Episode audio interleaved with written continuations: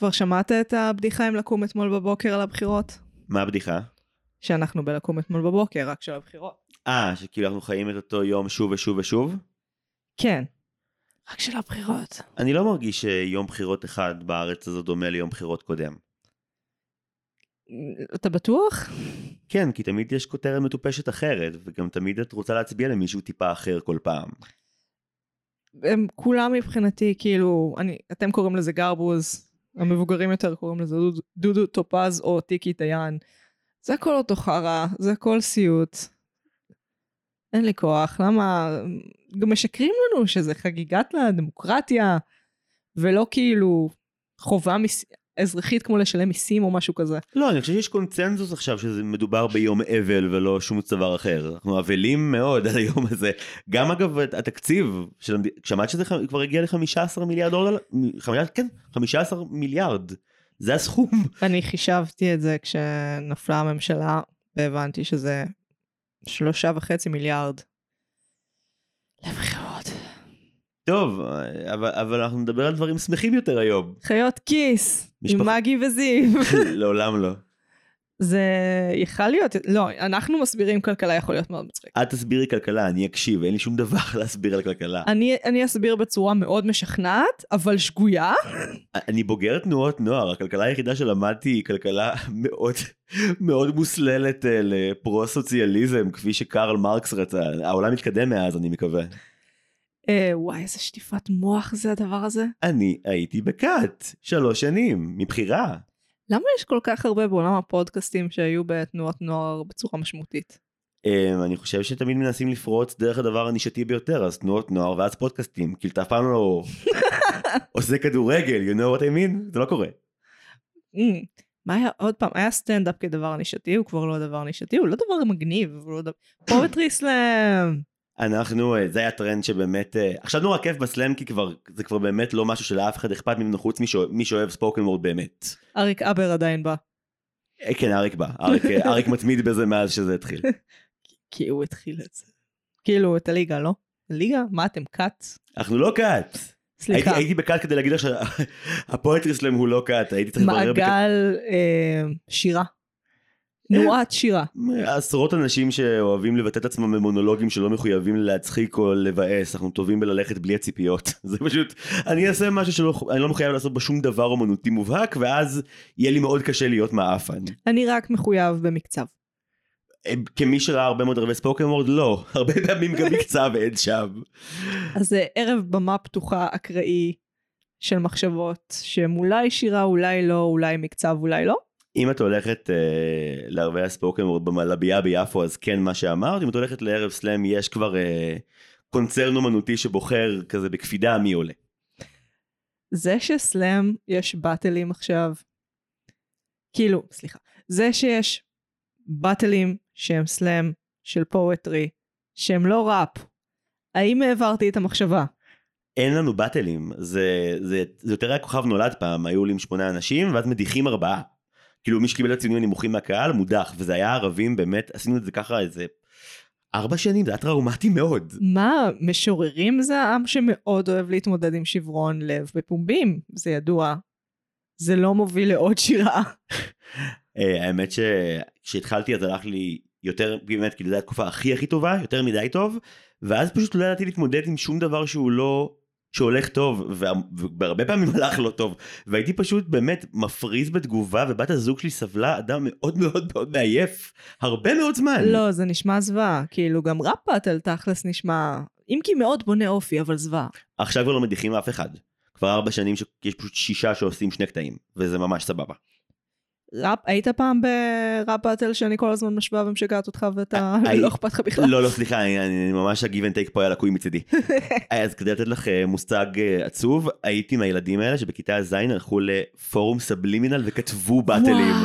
אה, איך ה give and take שלי עכשיו, מגי, איך הוא עכשיו? וואו, אתה בטח ראית את הערוץ הזה ביוטיוב שעושה ראפ באטלים בין דמויות היסטוריות. שנאתי את זה, זה כזה זחוח, לכו מפה.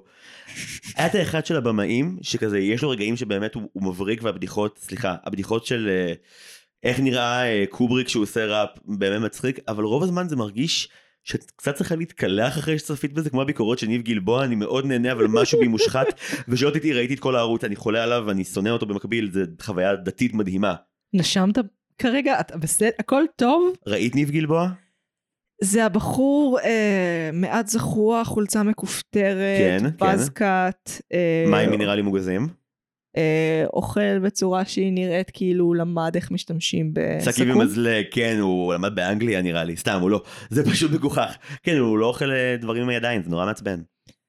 תקשיב, הוא אומר שזה להיות כמו חורני, אני אפילו לא מבין מה זה חורני אגב. אני מניחה שזה מישהו שמגיע מחורן, שזה אומר אורן, באלג'יריה. אה וואו. אין לי מושג, לגמרי המילה לאדם. שרון היה איזה קטע סטנדאפ ישן שבו הוא אומר מאיפה הוא הגיע חורניה וזה כאילו היה דיון שלם. אה, כן, אורן זה בדבר של אלבר קאמי, שממש אהבתי כנערה, כי זה הנערה שהייתי. את מב- את מבינה את אהבת על ברקמי אני אהבתי הבורר זה היה הילדויות שלנו ככל הנראה. כן, אבל אני גם אהבתי את הבורר, פשוט כאילו לא הודיתי בזה בפני עצמי. זה טוב זה זה הגילטי פלז'ר של העולם אבל זה כבר אחרי הפתיח לא? כן, הרבה, יש עוד דברים. כן, אז פתיח. פתיח.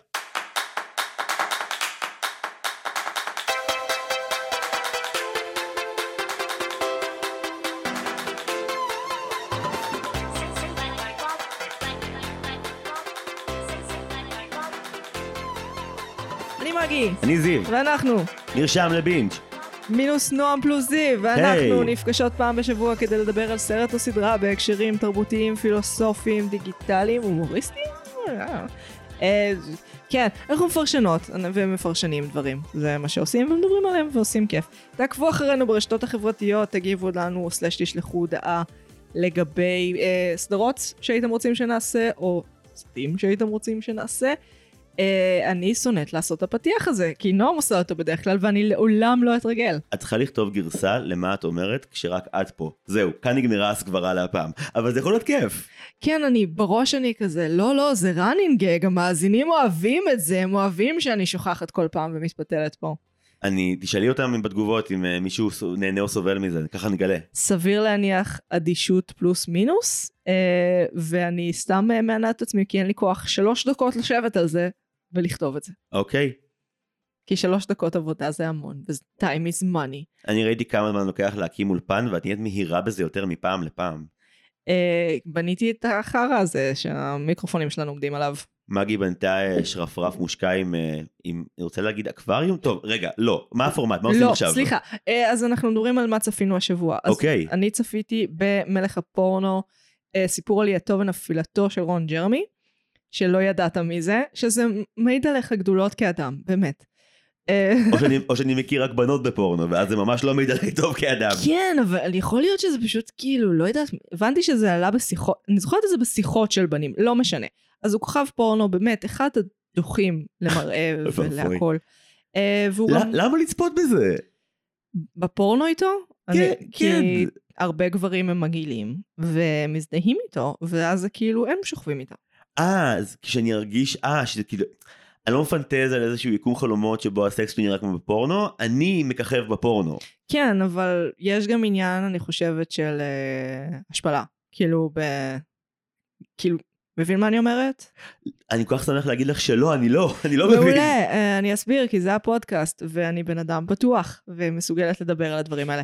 בזה שאתה כאילו נותן לבחורה יפה להיות עם, בחורה של, עם בחור שלא אמור להיות איתה, אתה כאילו משפיל אותה. כי אתה מכריח אותה להיות עם גבר שלא אמור להיות שם. כמו הפרסומת הממש דוחה היא שבה אה, בר רפאלי והבחור שכזה משחק בדיוק. כניצב בכל הסרטים שזה ממש כזה עם המון לשון בכוונה. זה שהוא אשם אחרי זה בתקיפה מינית, כן.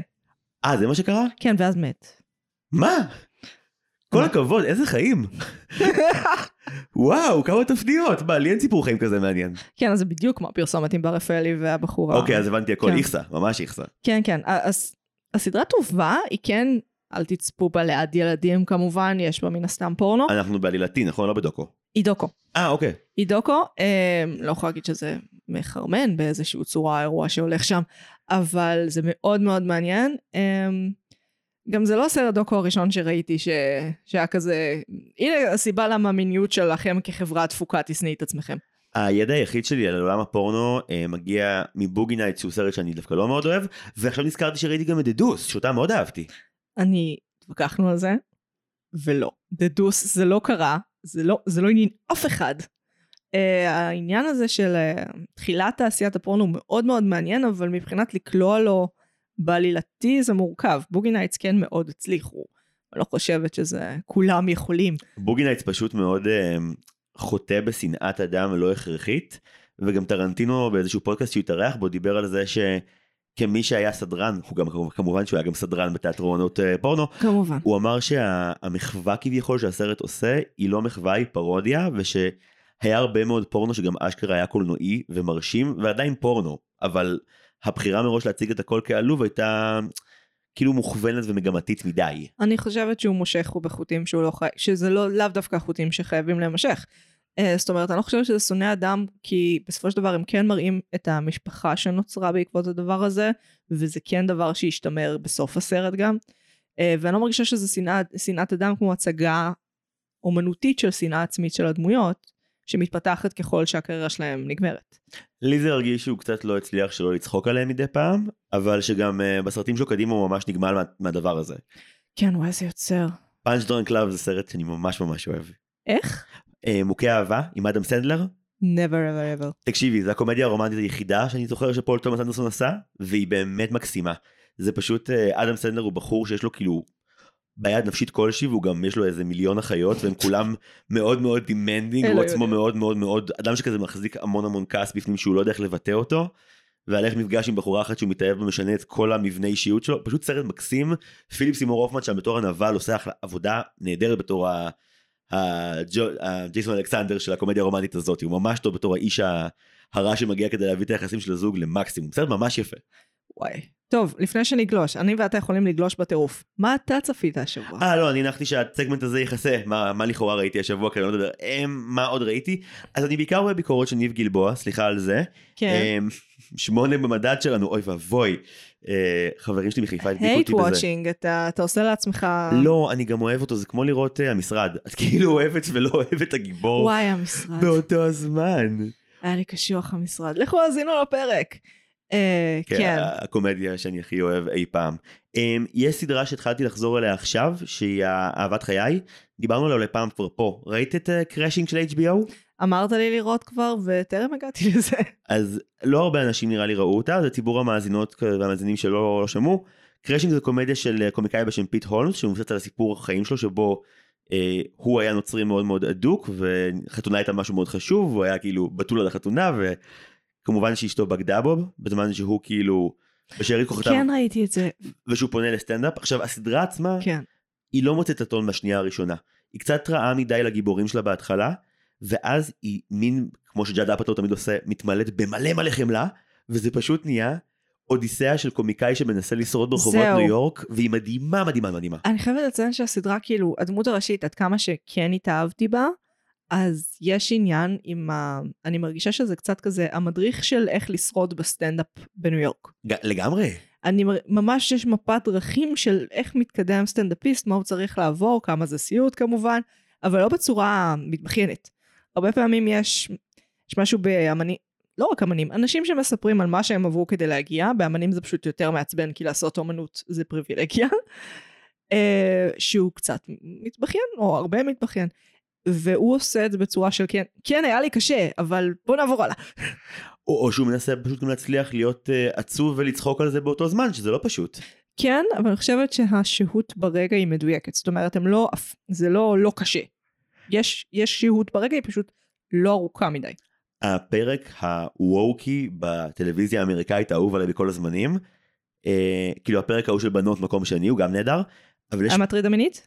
וואו, הפרק שהנה מראיינת את הבחור מהאמריקאים, אימא'לה, איזה אה. פרק. אה. מדהים, אבל אה, הוא. מקום שני, כי מקום ראשון זה הפרק בעונה השלישית של Crashing, זה לא ספוילר, שבו באיזושהי סיטואציה פיט ועוד שתי דמויות נוסעים לעשות כאילו tour של סטנדאפ ולעשות מין כזה כמה ערבים באיזשהו מקום שבו יש את החלוקה של מי המנחה, ה MC, מי החימום ומי ה headliner. וזה בעצם שיעור זריז בפוליטיקת זהויות אבל אמיתית ונכונה וגם מנומקת מאוד ועל מה הסטנדאפ היה ומה הוא הופך להיות ועל הדרך אה, הוא מצליח להגיד המון מסרים חשובים בלי להרגיש מטיפני לשנייה אחת אז באמת מדהים. וכי זה. זה גם מסתדר עם העלילה. זאת אומרת, הרבה פעמים המטיפניות מגיעה מ... כשזה לא, לא שייך לעלילה. ושם זה דבר ראשון העלילה, והמסרים נובעים מזה. כן, ויש לי עוד המלצה אחת ממש זריזה. לך על זה. אני לא עוקב עדיין סדיר אחרי העונה הרביעית של אטלנטה, כי אני מחכה לראות את זה עם בת זוג שלי, יום אחד אני אבין את אטלנטה, יום אחד זה יקרה. אבל חכי, זה רלוונטי גם אלייך, גם אם לא ראית פרק מהסדרה הזאת. ראיתי שניים, אבל זה, זה לא מתקמפל לי במוח. אוקיי, את הפרק הזה אני חושב שתרצי לראות. זה שאוטות למתן בחר המעין הדג שהמליץ באינטרנט.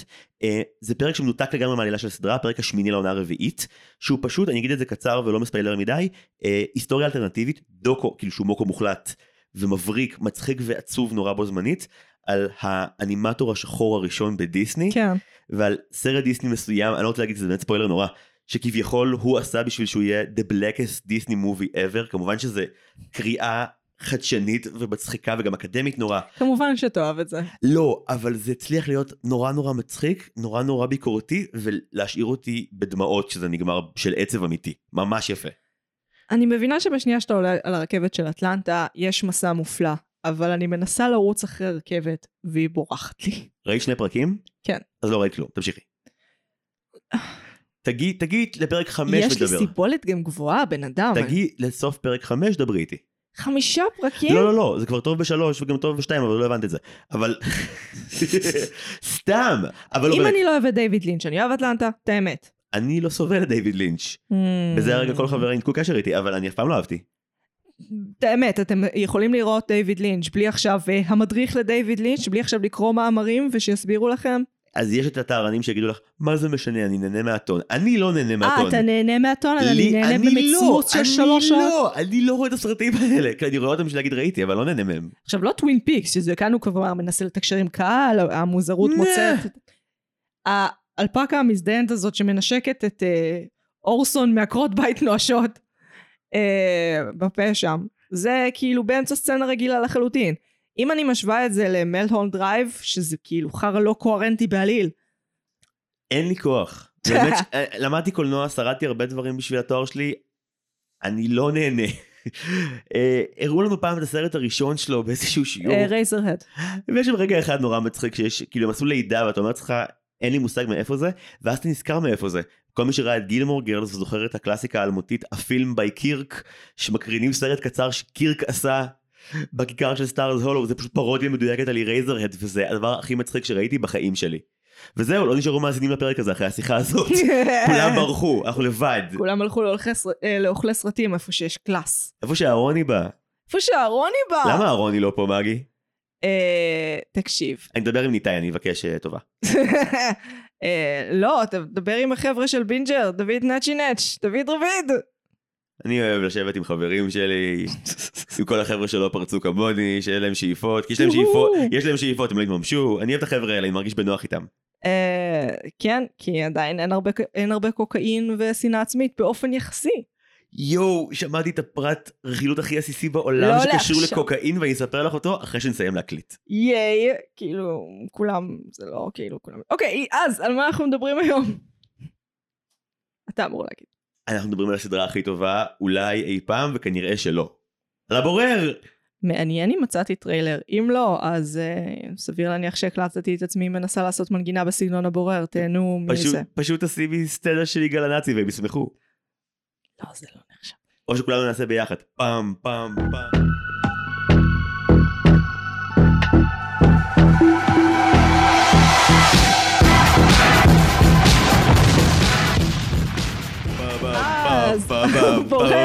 להמשיך מוזיקת רקע אני יכול. בסדר אה. תמשיכי לבד. אין אנדר בפודקאסט הזה. אז, הבורר, או, נכון איטלקים ומזרחים זה דומה? היא סדרת פשע קומדיה ישראלית. הסדרה עוסקת בנדב אסולין, הבן העובד סוציאלי, או וואו. כן. כן, של הבורר הכי פחות, הכי פחות ברור בסביבה, ברוך אסולין. הס... אה, בסדרה אנו נחשפים למסע של נדב לגילוי המשפחה שלו, משפחת הפשע אסולינוס. זה לא יצא טוב כמו שרציתי, אבל אני אקח את זה. אבי האיבר, נעמי הסכו"ם והכלב. והכ- אוקיי כן. יצאתי לקבוצה כאילו הכללית של השם שלהם. אז, יחד האסולינוס נלחמים באויבם המושבע, יגאל הפשיסטי. רואה? יצאתי לקבוצה מאוד הכללית. יפה מאוד יפה. כן, יש כאן חוק, חוק להומור הזה. הסדרה נוצרה על ידי רשף לוי ושי קנות ב-2007, היו לה ארבע עונות, היא שודרה בהוט, נוצרה להוט, אה, וזהו. אוקיי. כן. פלשבק ל-2006. אני יושב, עם, 2007. אני יושב עם אבי החורג, לא לא, זה היה בשש עוד, עם אבי החורג באולם קולנוע ברב-חן לב המפרץ, יש גשם בחוץ, ובטריילרים של הסרטים, באופן שאף פעם לא קרה לפני זה, יש טריילר לסדרה ישראלית. אז מצאתי טריילר, בוא, בעתיד. אני מקווה שמצאת זה האחד שבו משפחת אסולין יושבת סביב שולחן ארוחת ערב, וכולם נראים מאוד מנומסים, ואז יש איזה כאילו מין, לא זוכר אם זה אצבע או דם, או שיש פשוט נוצה כחולה מוזרה על החולצה של איבגי, ואז יש מעבר לפרדס, ורואים שיש כאילו המון המון נוצות כחולות על הגופה שקבורה שמה. וכאילו זה היה, זה היה כאילו הפרומו שרץ בבתי הקולנוע לבורר חודשים לפני שהיא יצאה.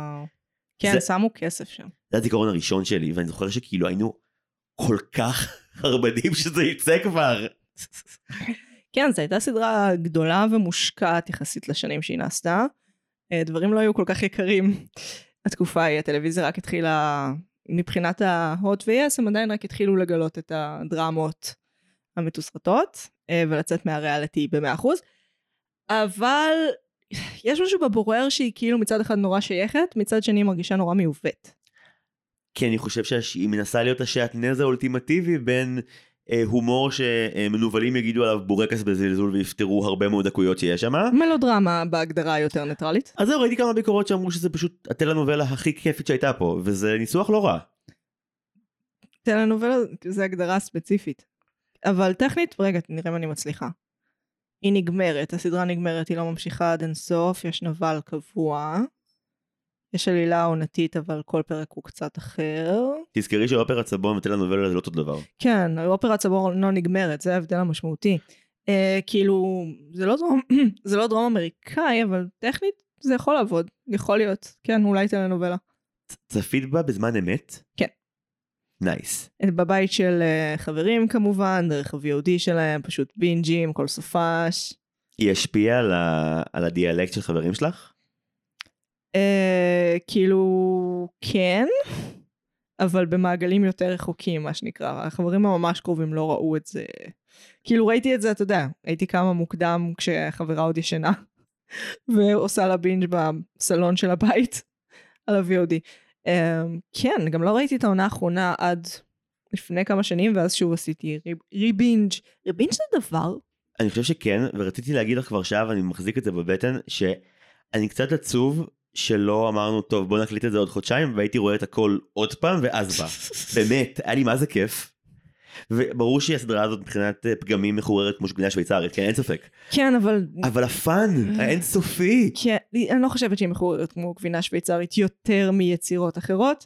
אה, אשליית המציאות היא אשליה, כאילו בסופו של דבר, כמו שסיפור של סוכן שב"כ לא יחזיק יותר מ-15 דקות שיחה, דבר אמיתי אגב, אה, ששמעתי באיזה סרט דוקו, אז גם סרט, בשנייה שאני אתחיל לחורר אותו מבחינה עלילתית, אני אצליח כל סרט. זה לא, ההיגיון הפנימי שלו לא נעול, בש, בשום צורה, הם אף פעם לא, זה לא יכול להיות נעול. אה, האם הסרט טוב מספיק, אז הוא יסיח אותך מכל החורים האלה, או הסדרה. והסדרה לדעתי חד משמעית עושה עבודה טובה בלהסיח אותך מכל החורים האלה. יותר מזה, בצפייה הזאת שמתי לב, ראיתי כל מיני פרקים כזה לקראת, וגם כזה, פשוט עשיתי כמה שעות שהטלוויזיה שלי הריצה לבד את כל מה שהתוצאה של הבורר הניבה ביוטיוב, היה ממש כיף. הרבה מאוד מעונות 2 ו-3, לא הרבה מ-1 ו-4, אבל נראה לי שהוט הורידו את הקטעים של 1 בקטע כשזה זכויות יוצרים. וזו הסיבה שאין, שאין כמעט שום דבר מ-1 ב- ביוטיוב. כן, אבל הרבה מהקטעים שראיתי הם הועלו לפני 10-15 שנה, למרות שאני כן שומעת ציטוטים פה ושם. אני חושב שכאילו כמות נוספת מתחת לארץ נהדרת וקופה ראשית הבורר הניבה הרבה ציטוטים שכבר לא זוכרים שהם שלה אבל נגיד כן כן כן כן זה לגמרי שלהם כף עליין עם הראש של הזית שורה מדהימה שורה מדהימה ששמעתי מחוץ להקשר.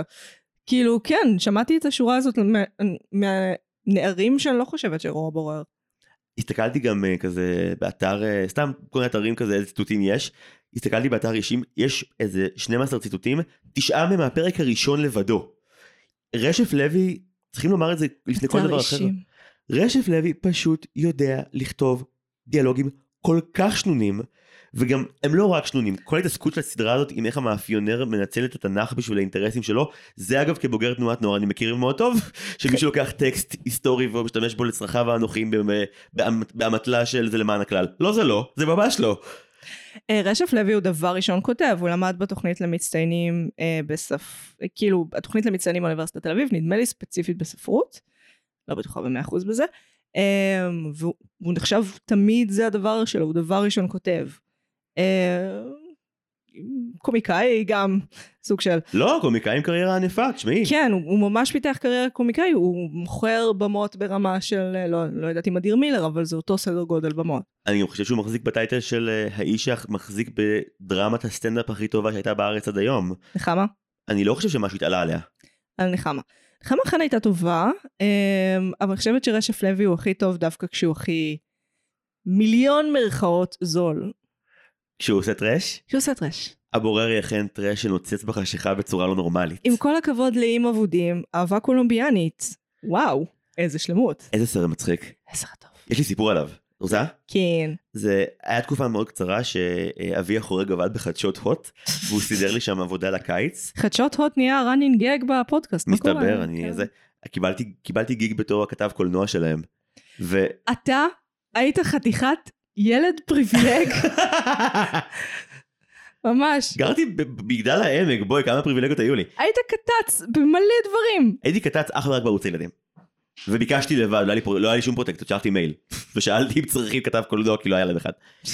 אבל חזרה לסיפור שלנו, אז קיבלתי גיג אה, להיות כתב קולנוע, ואיתי ברנע, שמשחק באהבה קולומביאנית, הגיש את המהדורה. אז- Mm. ה- הצוות שעודד את הכתבה, אה, החליט לעשות לו קטע, והכריחו אותי לעשות ביקורת על אהבה קולומביאנית. אוי לא. עכשיו, ממש פרגנתי לסרט בידיעה מה מנסים להוציא ממני, איזה גיל היית? הייתי בן 14, אוקיי. או 13, 13. וראית בן אדם שאתה מכיר, פנים מול פנים, משחק בסצנות מין. כן, אבל דווקא איכשהו זה לא, כאילו, הנחתי שזה קולנוע ושזה לא מביך. עדיין זה מביך. יותר היה מביך שבמשך שעה ניסו לחלץ ממני השחרה עליו בשביל הדחקה שבכתבה, אבל מה שלי היה בראש זה, מבחינתם זה דחקה, אבל הוא ישנא אותי, ואני לא רוצה שהבחור מאהבה קולומביאנית ישנא אותי, ובסוף הם הצליחו להוציא ממני משהו, ואני עד היום חושב שהוא קצת שנא אותי. וואו. פאנ פאנ פארט, רגע, מה הם הוציאו לך? אה, משהו כמו, האמת שוואי, משהו כמו- אולי הקטע של, ה, של הסקס היה טיפה ארוך מדי, וכאילו, עכשיו הביקורת הייתה על זה שאני בן 13 שלא יודע להכיל מיניות, לא למשחק שלו, אבל זה הספיק להם. זה אה, גם ביקורת טכנית על הבמאי והעריכה, אבל כן. היה גם פספוס כי באמצע הצילומים הם הריצו את הסרט מאחורה ברקע בטלוויזיה ויש שם מלא עירום לא נחוץ מלא. אז באמצע הרעיון אמרו לי כזה רגע רגע אי אפשר ואני כזה מה הסיפור ואז אני מסתובב ואני רואה שיש בחורה עם ציצים עצומים בפריים ואני כזה אה בגלל זה אנחנו עוצרים אוקיי אני מבין למה אז כן אין אגב חוקי עבודת ילדים במדינת ישראל פשוט. יש כמה דמויות שמהגרות מאהבה קולומביאנית לבורר. נעמי כפית התחילה כבר באהבה נכון, קולומביאנית זה נכון. זו אותה דמות, זה כמעט אותה דמות. היא, היא הרבה יותר אלימה בבורר, כן. אבל היא עדיין ה, האישה המזרחייה הרווקה האומללה הנואשת כן. אבל באהבה קולומביאנית יש סצנה הכי מצחיקה זה בעולם. כאילו אותו עולם קולנועי. אותו יקום, כן. כן. רק ששם היא, את זוכרת, דיברנו על זה בוואטסאפ, שיש את הקטע עם המגדל קלפים, שהיא בנתה מגדל כן. קלפים של רבנים שהיא אוהבת ומקשיבה להם, ומילי אביטל ברגע של חוסר תשומת לב טורקת דלת ופתאום כזה משב הרוח גורם לכל הקלפים לעוף והיא בורחת משם ואז כמה רגעים אחרי זה שומעת לירית בלבן צורחת מהחדר לא לא המגדל שלי הבבא סאלי עובדיה רוצחת זה פשוט רוצחת! זהב קומי של דליברי לדעתי ל- לירית בלבן שהיא שחקנית מעולה אין רגע אחד מצחיק בארבע עונות של הבורר כמו הרגע הזה. אה, תקשיב, כאילו כי אני מעולה, אבל זה רגע שהוא חבל על הזמן, אני חושבת שהוא גם עובד כל כך דווקא בגלל שמשאירים אותנו עם התגובות של אה, מילי אביטל במין shot קפוא כזה. אהבה קולומביאנית, רגע גם אני רוצה סיפור. אז, אהבה קולומביאנית יצא לי לראות פעם ראשונה אה, בקרוז שיצאתי אליו לבת מצווה, ליוון, נייס. אה, ביום גשם, שלא יכלנו לצאת החוצה. אגב, רוב הקרוז היה גשם. זה חרא שיכול לקרות, אם אתם יוצאים לשייט, כי הים הוא אויב. Uh, בכל מקרה, אז שמו לנו סרט בלובי, ואני פשוט ראיתי את האהבה קולומביאנית בגיל 12 בלובי עם bunch of other people.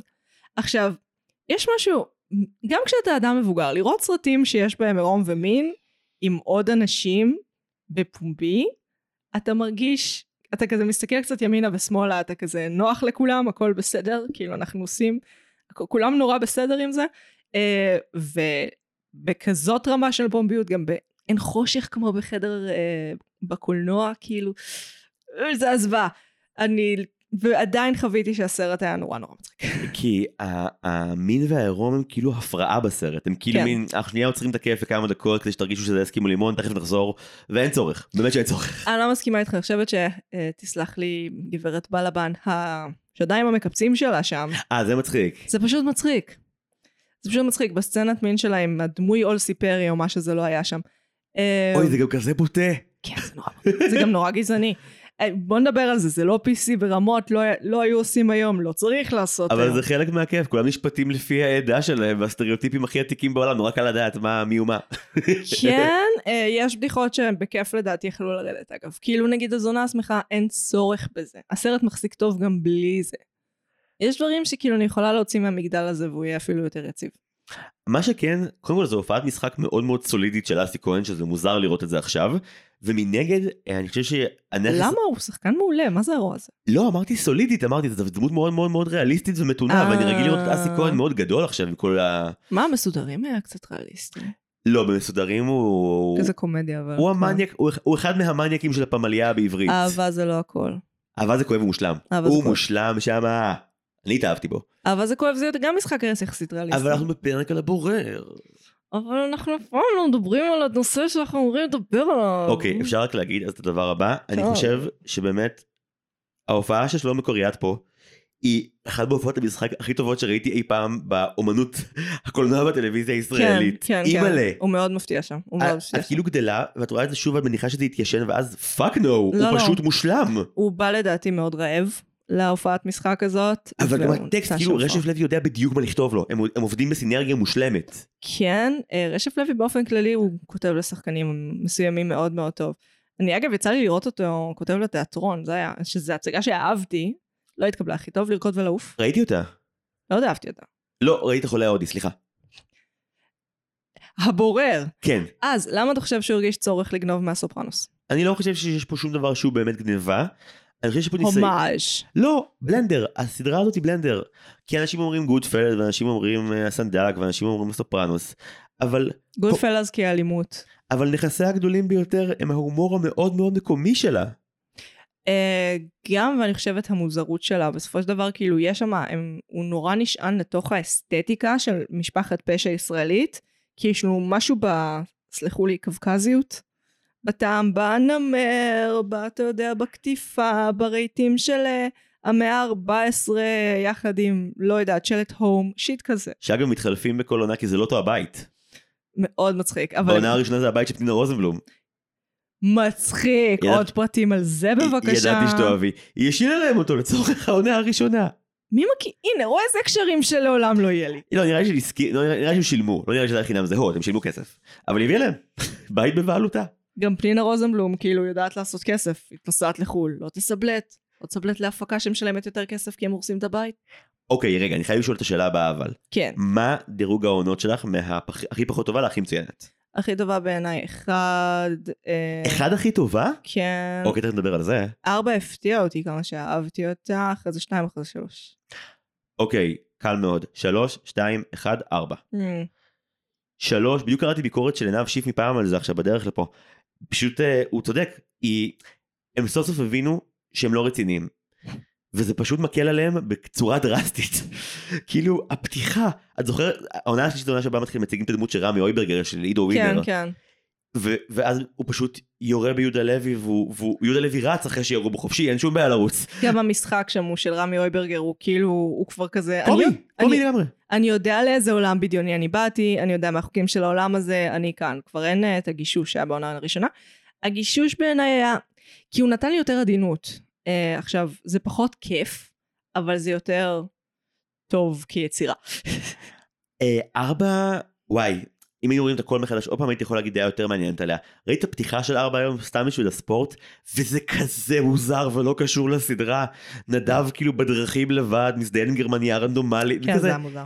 וזה כאילו כל כך לא הטון של הבורר בקטע של אנחנו מנסים להיות בוגרים ואפלים יותר כי זו העונה האחרונה. מה, מי ביקש? אה, דווקא אהבתי את החירפון של העונה האחרונה, שכולם מתחילים למות שם. אין ספק שזה לא היה משעמם לרגע, אבל כאילו משהו בטון שפתאום אמר, זה כמו יקש ופופצ'ט, זה כזה, הבנו פתאום שמבחינה מוסרית זה לא טוב, מה?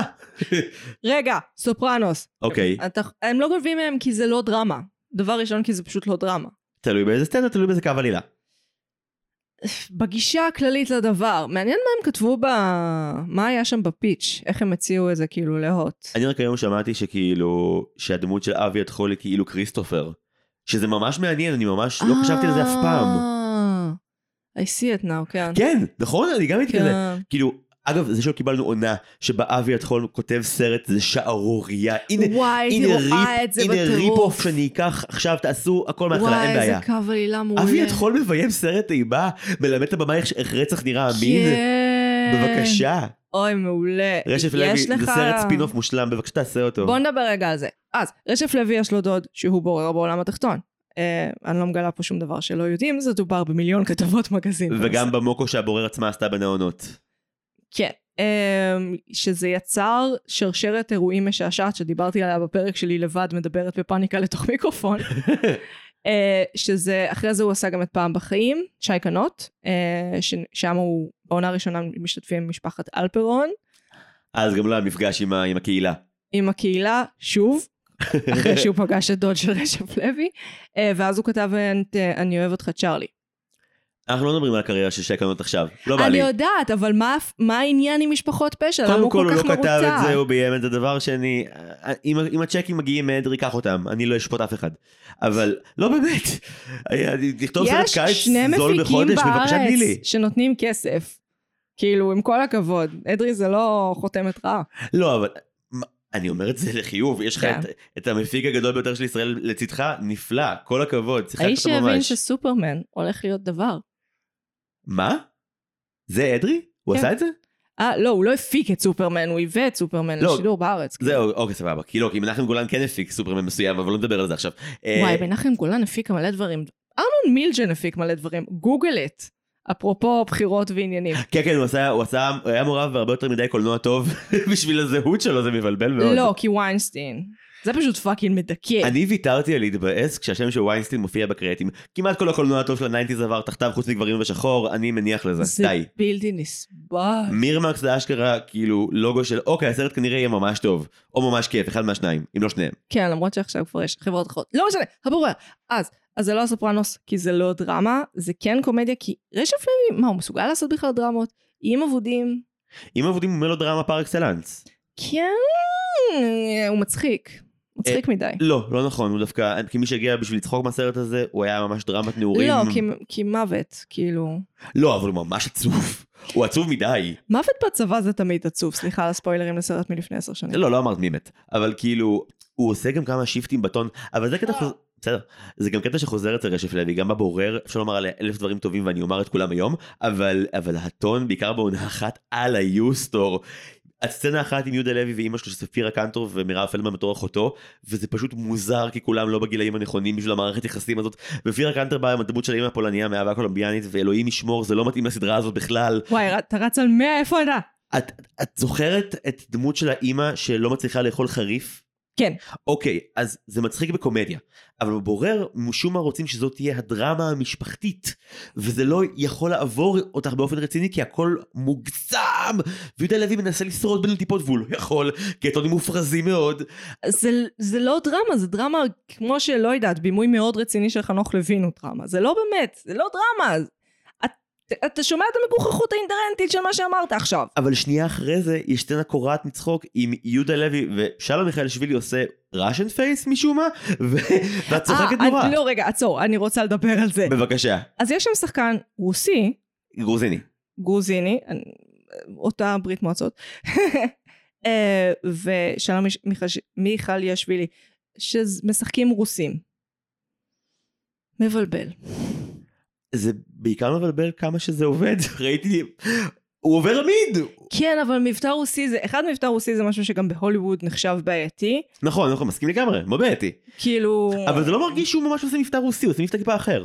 כן, הוא כן משחק יחסית ברצינות, הוא בא לזה יחסית דומה לשלומי קוריאט. באמת, בניגוד ללשחרר את שולי ששם באמת הוא בא לעשות חיים וללכת, לשחרר את שולי, באו לעשות סרט בורקס מודרני שיעשה את השקלים ויישאר לנכדים וילדים של תראו מה הצחיק אותי כשהייתי בן 12. מכמות הצופים של לשחרר את שולי הייתה הולכת לעולה לראש, הייתי איש מאוד שמח עכשיו. אתה, יש לך יותר מדי ציפיות, אנשים מעדיפים כיף על כל דבר אחר. אוקיי, אז הבורר. כן, הבורר כיף, מה נעשה? לא עובר שום דבר, אבל כן, כיף. כאילו, אנחנו לא נתחיל עכשיו למנות את בעיות בפמיניזם ובגזענות לא, את יכולה, אפשר-. אפשר לראות בכיף מה מה מחזיק מים ומה לא. כי יש כן. דברים שכאילו אני עדיין סולח עליהם אלף פעם. כן. קודם כל, כל האמירות הסופר גזעניות של יגאל הנאצי מנוסחות ומבוצעות, לא ידעו שאורי גבריאל כל כך מצחיק עד הסדרה הזאת. באמת שלא ידעו. אה, אורי גבריאל, כן, אבל התפקיד הזה עוד יותר תקע אותו, כאילו, מבחינת הקריירה, או לא נותנים לו כמעט לשחק כלום, חוץ מתפקידים שהם תכלס יגאל הנאצי. לא, הדמות משנה שהוא עושה בלהיות איתה יופי טופי. הוא מקסים אוקיי, שם. fair. מקסים שם. הוא מקסים שם, הוא שחקן ממש טוב, אין ספק. אפרופו להיות איתה, אני באמת מבוהל מכמה שאביב אלוש מצוין בתור האיש הכי דוחה בעולם בסדרה הזאת. ממש שנאתי אותו בתור נער, ואז גדלתי והבנתי שזה אומר שהוא שיחק טוב. כן, מה, עידן הרומי הוא דמות מזעזעת. עידן הרומי עוד דמות מזעזעת, וכן, אני חושבת שהוא כתוב מעולה, אבל יש משהו ב... אני חושבת שזה דווקא עניין של הארט. השיער הזה? השיער הזה. השיער נורא. יש לו את השיער הזה של הרמי ש- מהשיר שלנו, של גיא זוארץ. איזה נורא. איך קוראים לו? רענן? גבעון, גבעון. גבעון? גבעון שניר. גבעון שניר. שזה כאילו, לא יודעת, מישהו עם זכר עם קוקו, נקבה, מישהו עם קוקו, כזה קצר וכל כך מתוח, זה, אתה מפחד, זה בן אדם מפחיד. אגב, אני לא זוכר שבתקופה שתום הבורר, אה, אני לא זוכר, לא אמרתי שאין, אה, דרמה כלשהי בהוט שעוררה כאלה גלים. גם תחשבי שהדרמה הגדולה שהוט שנים התהדרו בה, או חברות הכבלים התהדרו בה, הייתה שבתות וחגים. בתולות.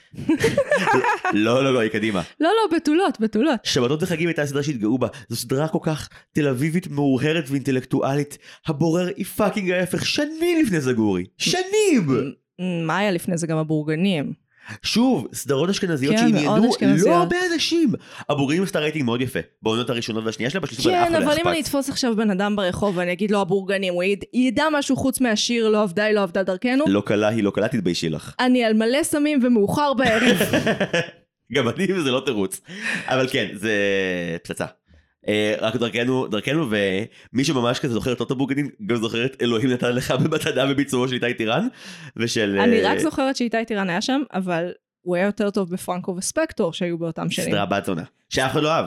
בוא נדבר על הפיל שבחדר ששכחנו ממנו לגמרי, לכן טכנית האם הוא פיל בחדר. אניה בוקשטיין? לא, fucking איבגי, דוד. אה, אה, דיברנו על זה מספיק, לא? זה לא מקרינג' אותך? זה לא מקרינג' אותך לראות אותו נוגע בנשים בסדרה?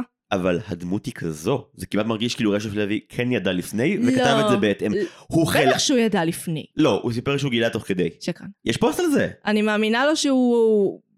מבחינת מודעת הוא גילה תוך אה, הוא גילה אחרי אני לא חושבת שהוא אף פעם שהוא לא שם לב להתנהגויות בלתי לא, לא, הוא אמר שהוא שם לב תוך כדי הצילומים. story time bitch אוקיי.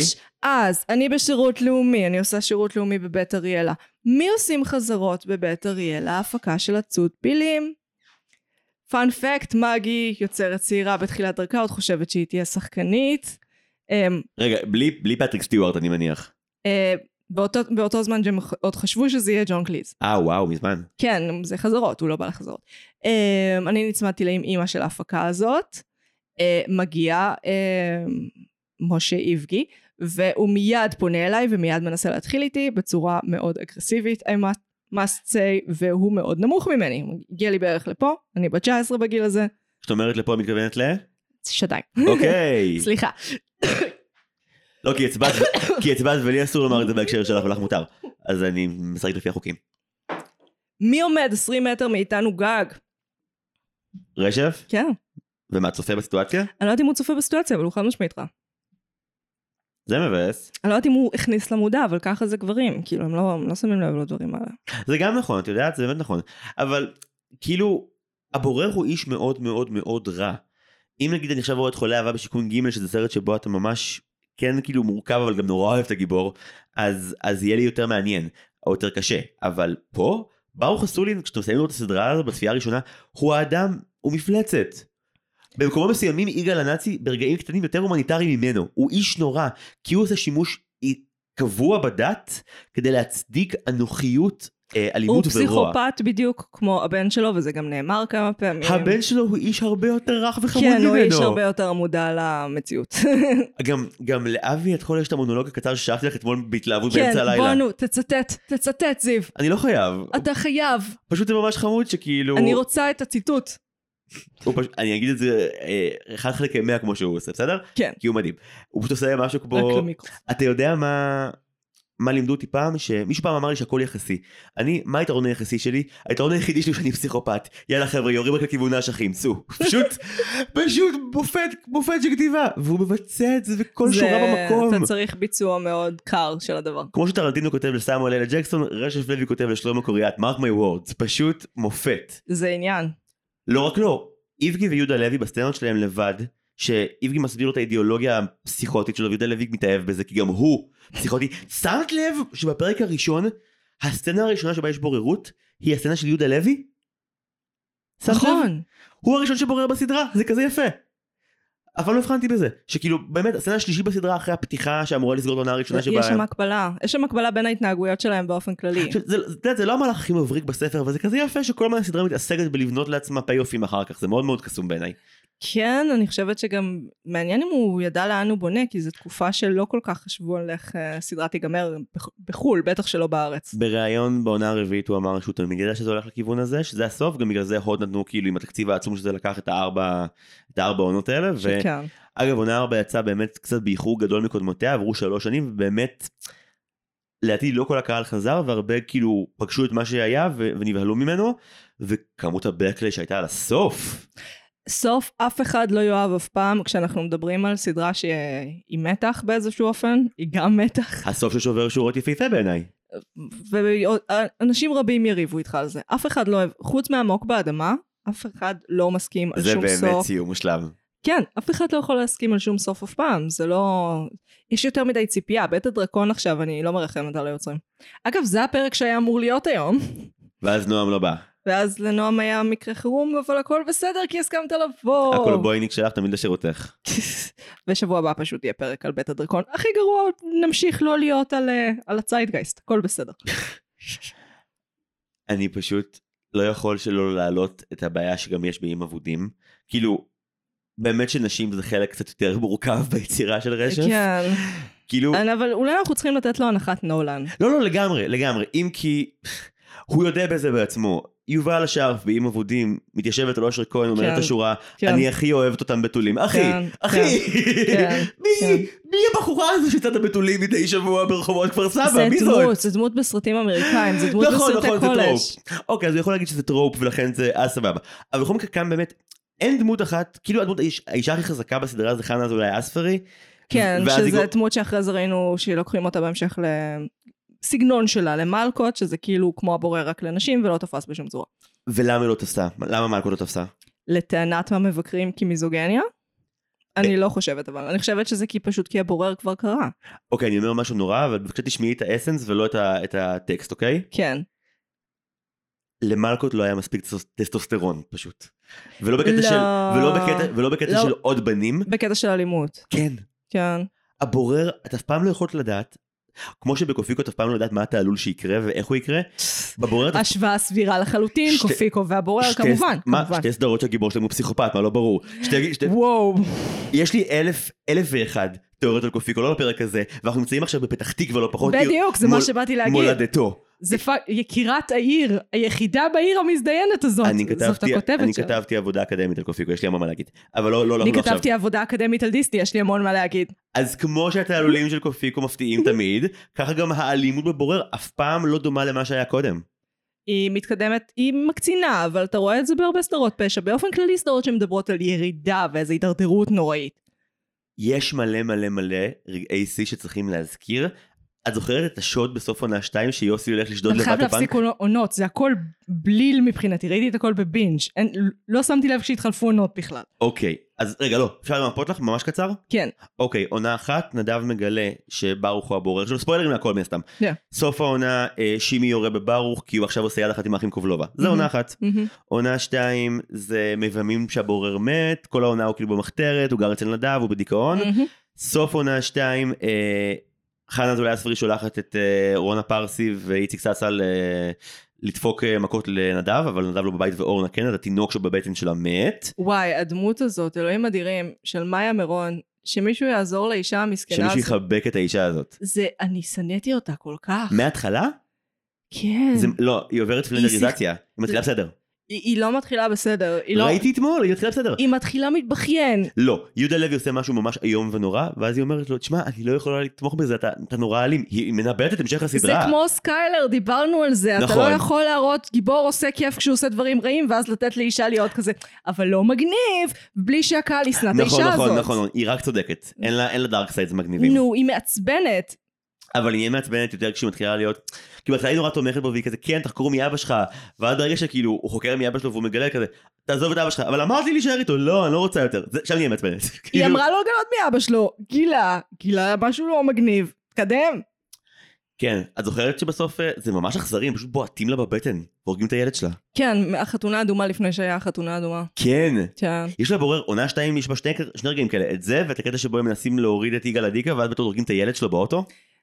fucking Red Wedding לפני שהיה Red Wedding. אה, שוב, כן. ממש, והיא אכזרית. לסדרה ישראלית זה מאוד קיצוני, אני חושבת שזה, אנחנו חייבים לז- לזכור שכאילו תחילת שנות האלפיים זה, התחלנו בכלל להיחשף לטרור פלילי. זאת אומרת, הפיצוצים התחילו פחות או יותר בתקופה הזאת, התגברו. אני מניחה שזה יסתדר מהבחינה הזאת, כאילו יש כאן איזו ביקורת פוליטית מסוימת שגרמה לזה לעבור טוב יותר מאשר אם זה היה סתם בוא נהרוג ילד, איזה מגניב. הביקורת הכי חריפה שהבורר לדעתי מציעה לנו זה הביקורת על שחיתות למול דת ועל כמה אנשים אה, מעוותים ערכים מסוימים בשביל כלום וכסף ובצע. והיא עושה את זה מאוד יפה. היא עושה כמה חטאים נורא גדולים בדרך, כמו הדמות של אירנה, הדמות של קוקי. וואי, כן. לא, לא, הנחת נולן, הנחת נולן, אחרת זה אנחנו לא נצא מזה. כאילו, אנחנו צריכים, אחרת אנחנו נצטרך לשפוך את התינוק עם המים. אני פשוט לא מבין למה אניה בוקשטיין נהיית משוגעת, כי בהתחלה היא לא, וגם נגיד יש לה קטע שבולדוג שורף להם את הבית והיא הכי רילייטבול אי פעם ואתה מת עליה, כן. אז למה היא, כאילו, אני מבין את הרעיון בעצם, כי יש פה רצ... את הרצון להראות לך שנדב נהיה אבי, כן. כאילו פתיחת עונה אחת, סליחה, ואז היא. נהיית כמו קוקי, כן. כן בדיוק, שבהתחלת הסדרה כאילו יש את הביצפה של עוז, ואז קוקי לא מסרבת ללכת מהחנייה, וכאילו ענבל רואה את זה, ואז באמת סוף עונה שתיים, הפוך, אורנה רואה את אה, אבל שאתה אירנה. דייק בתזמונים, עבודה אקדמית. לא, כי פשוט אני חקרתי לקראת הפרק היום, זה למה אני מעצבן. לא, אבל זה מצחיק אותי, כי אתה לא אומר את האירועים, אתה אומר כאילו, מתי זה קרה בטיימליין. כן, כי חקרתי אותו, כי אמרתי, מה קרה בבורר בעצם באיזה שלב? אני זוכר שהבן משוגעים זה עונה 4, מה כל השאר הדברים?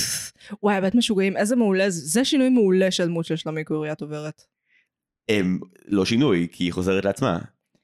אה, אני לא חושבת, לא, היא לא ממש חוזרת היא כן, לעצמה. כן, כן, כן, בטח.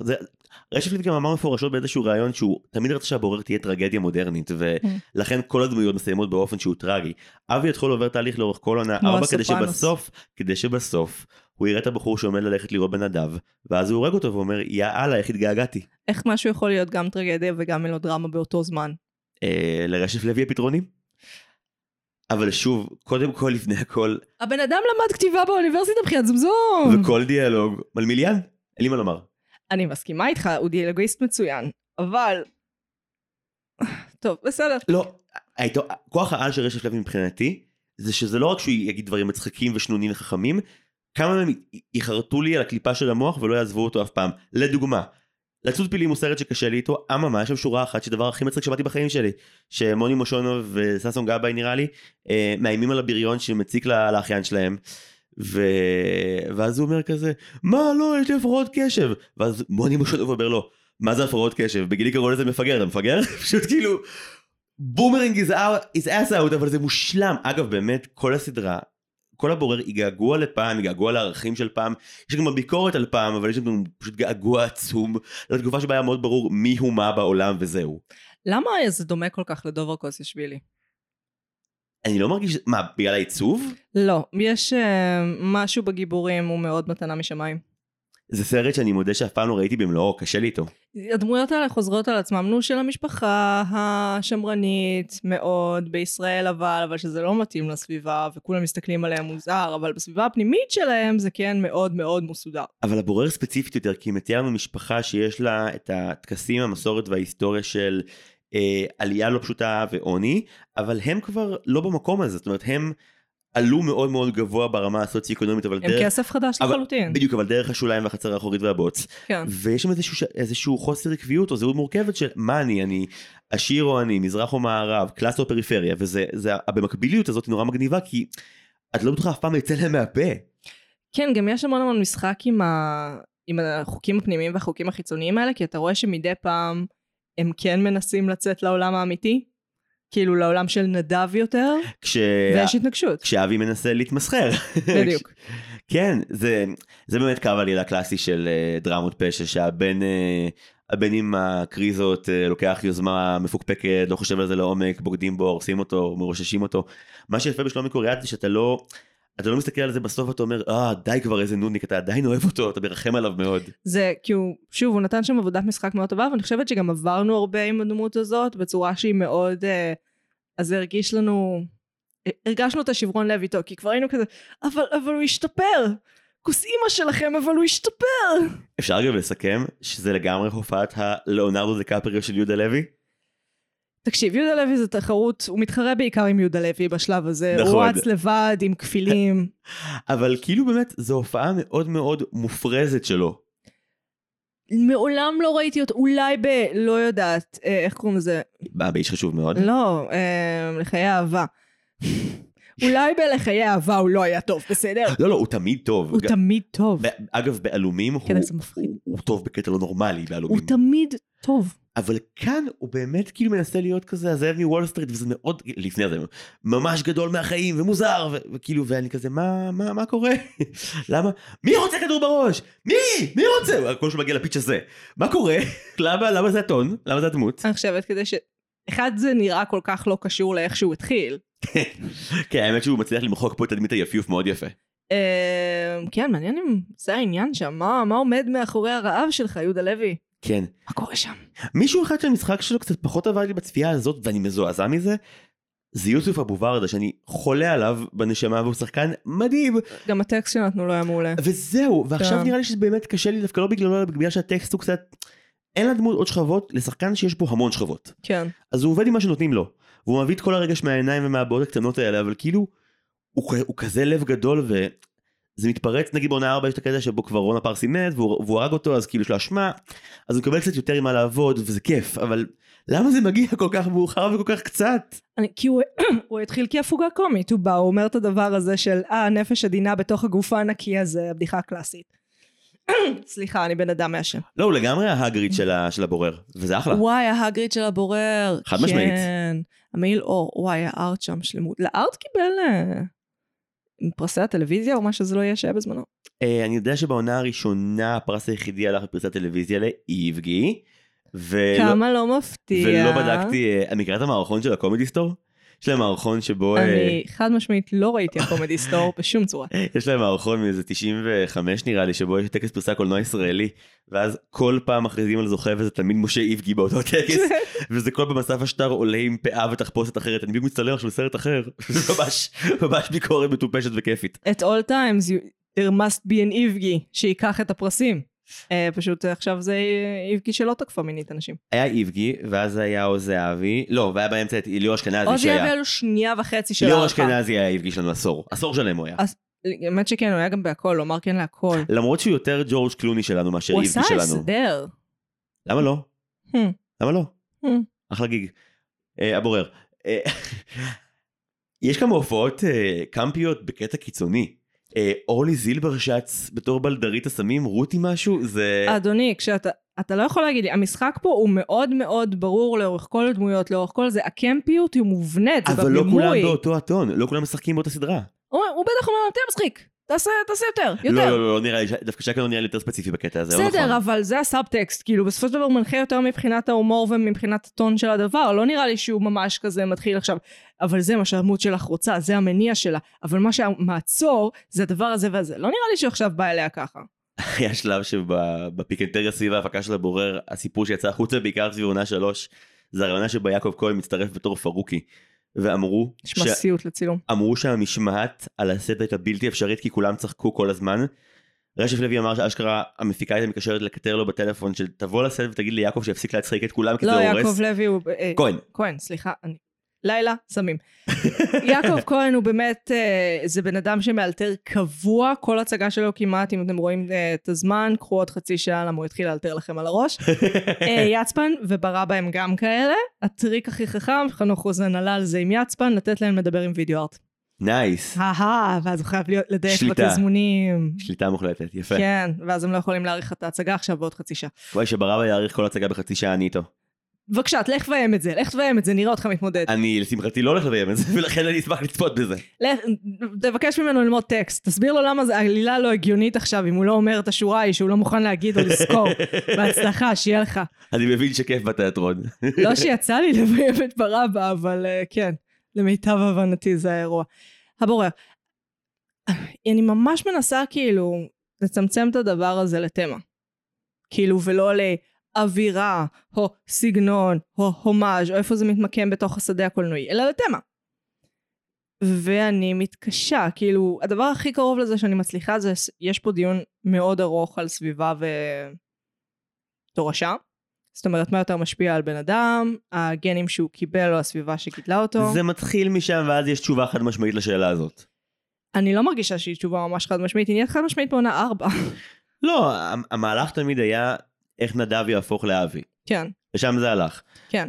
וכאילו, אה, יותר לאיך הוא יהפוך לברוך.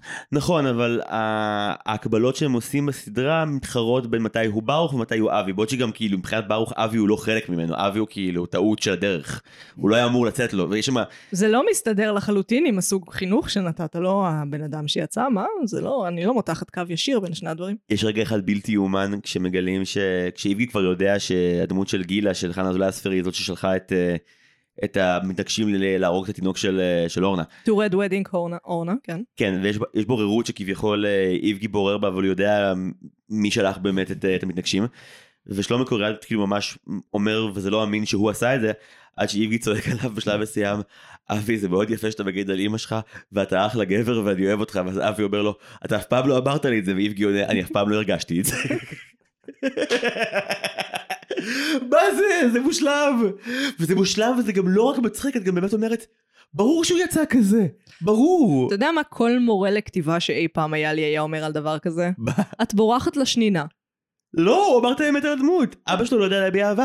האויבת המוחלטת, או, תודה לך. האויבת המוחלטת של ברוך אסולין הוא אהבה.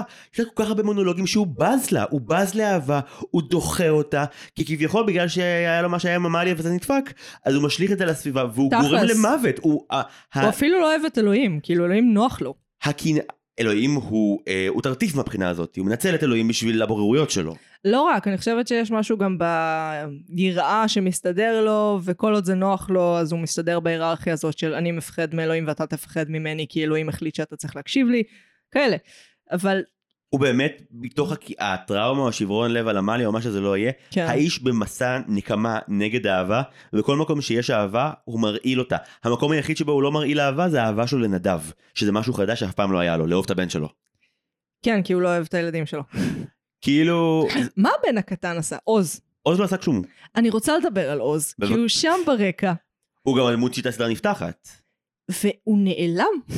אני מניח שהם רצו, אולי... זה הבן הקטן, יכול להיות שהם רצו לדפוק פה איזה, איזה מחווה לסנדק וכאילו שהוא יצמח להיות איזה שהוא גם איזה משהו נורא ואיום כזה סטייל איי-ג'יי בסופרנוס, אבל כן. אז כזה... מי אייג'יי רוצה- בסופרנוס הופך להיות מפיק פורנו כושל. לא, אבל בדרך הוא ממש מתנסה בסחר בסמים ודברים נוראים קורים שם. כן, ועדיין גומר מפיק פורנו כושל. שזה כאילו סיום חיובי יחסית עבור הדמות. אני חושבת, אם אתה משווה לטוני, כן, כן, נכון. זה סך הכל חיים סבירים שאתה פוגע ביחסית מעט אנשים. לקוד לנ- לנצח בדיינר המקטב צופים ביותר בהיסטוריה, זה לא מקום טוב לסיים בו. אני לא יודעת אם אי פעם אני אגיע לפרק על הסופרנוס, אבל אנחנו גם ככה כבר בסוף הפרק, אז אני אדחוף את זה. Uh, הסוף של הסופרנוס ממש ברור, באים לעצור אותו. כאילו, עם כל הכבוד, כל הרמזים שם, אני אנתח את זה בפרק שיהיה לסופרנוס מתישהו event שלי. אני פעם קיבלתי הרצאה של 10 דקות מהמרצה שלי על למה הוא מת וזה היה מאוד לא מעניין. אז לא יודע, לא אכפת לי. אז במה אנחנו נפרדים היום? וואי, Hmm. שתדעי לפרוטוקול שאף מאזין לא צריך את זה, אבל יכולתי להמשיך איתך, או אולי נמשיך אחרי ההקלטה עוד חמש שעות הבורר, לא. סיימנו כלום. סביר להניח שנמשיך. אה, אז ממה ניפרד? מ, trope משפחות פשע שראינו יותר מדי על המסך ואפשר להיפטר מהם? אה, אניה בוקשטיין בימים שטרום משחקי הכס. היא trope משפחת פשע שצריך להיפטר ממנו מהמסך? כמה, כמה גדולה אניה בוקשטיין הפכה להיות? ממש. Uh, אני רוצה להיפרד מהברדלס המפוחלץ. אני רוצה להיפרד מקו העלילה של איציק ססה ודובי כפית. אני אבל מה אתה ספציפי? אתה לא עונה לפורמט. מה אני אעשה? לא סיימתי לדבר על הבורר, תמשיכי לדבר בבקשה, שלך. מה נפרדת, אה, מרגי? נפרדים מדבר אחד, רק איתך זה איכשהו מתגלגל ואני אף פעם לא עוצרת אותך, כי אני כזה, טוב, אני מניחה שזה למה הפורמט צריכים להיפרד ממשהו עושים." אחד? כי זה כזה סגיר נעים כזה. לא, אנחנו פוליאמורים של פרדות, נפרדים ממלא דברים. איזה עוד טרוף של משפחת פשע, שהם כולם מתכנסים לארוחה משפחתית, אבל באים לבושים ממש יפה. נכון. ממש יפה. ומאופרים מאוד. כן, כן, כאילו, הם התלבשו מתוך פחד.